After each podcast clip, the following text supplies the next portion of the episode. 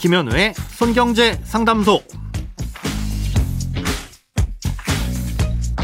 새는 돈 맞고 숨은 돈 찾아드립니다. 손경제 상담소 김현우입니다.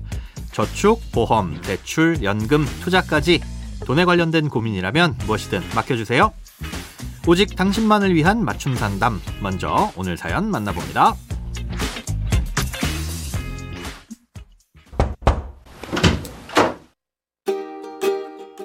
안녕하세요. 저는 건설회사에 다니는 74세 혼자 사는 남자입니다. 자가 주택 없이 1억 6천만 원을 전세자금 대출로 받아 전세 살이를 하고 있습니다.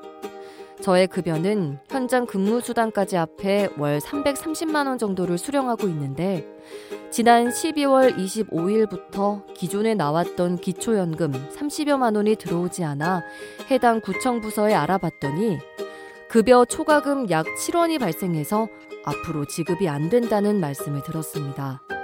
소액이라도 초과 금액이 발생했다면 전액 삭감되는지 알고 싶어서 글을 올립니다. 네, 오늘 내용은 손에 잡히는 경제 쪽으로 도착한 사연인데요. 조금 안타까운 내용입니다. 기초연금은 만 65세 이상이면서 가구의 소득이 선정 기준액 이하인 분들에게만 지급되는 연금입니다. 이때의 선정 기준액은 이 사연자분처럼 단독 가구인 경우 월 180만 원, 그리고 부부 가구인 경우에는 288만 원이고요. 아, 이걸 계산할 땐 실제 소득을 100%다 적용하는 건 아니고요. 예, 근로소득이라면 월급에서 103만 원을 뺀 후 0.7을 곱한 금액으로 환산합니다. 예, 근로소득 외에 사업소득이나 공적연금 같은 소득은 100% 전액을 소득으로 보고 더해줍니다. 예, 사연자님의 경우 월 330만 원이 월급이라고 하셨으니까 103만 원을 빼고 0.7을 곱하면 약 159만 원 정도가 나옵니다.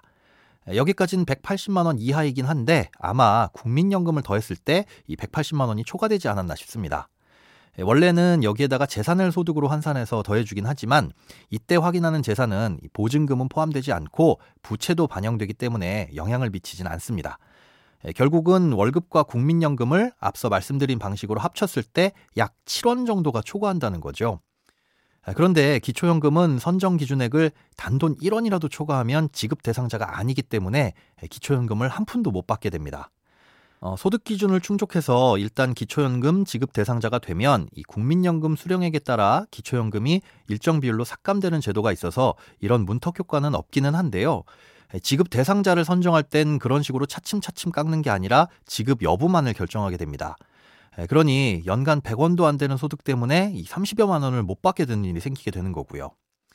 예, 그렇다면 직장에 얘기해서 차라리 월급을 덜 받고 기초연금을 받는 게 낫겠다라는 생각도 드실 텐데요.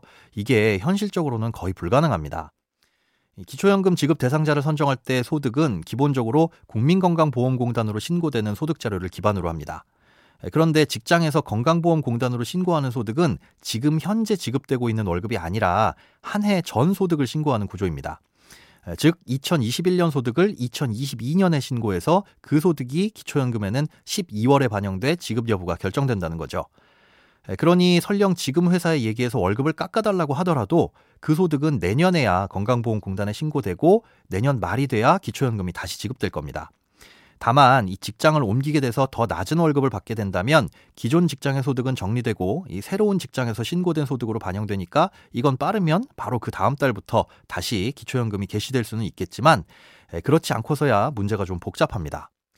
예, 만약 근로소득 외에 다른 사업소득이 있다거나 재산소득이 있어서 선정 기준액을 초과했고 그 소득이 줄거나 없어져서 180만 원 이하로 떨어졌다면 이걸 증빙하는 과정을 통해 다시 선정될 수도 있겠지만 현재 사연자님의 소득이 근로소득과 국민연금뿐이라면 기초연금 지급 기준이 바뀌지 않는 이상은 유감스럽게도 받으실 수는 없겠습니다.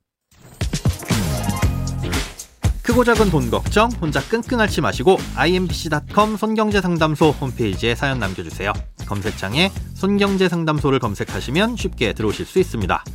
여러분의 통장이 활짝 오는 그날까지 1대1 맞춤 상담은 계속됩니다. 돈 모으는 습관 손경제 상담소 내일도 새는 돈 맞고 숨은 돈 찾아드릴게요.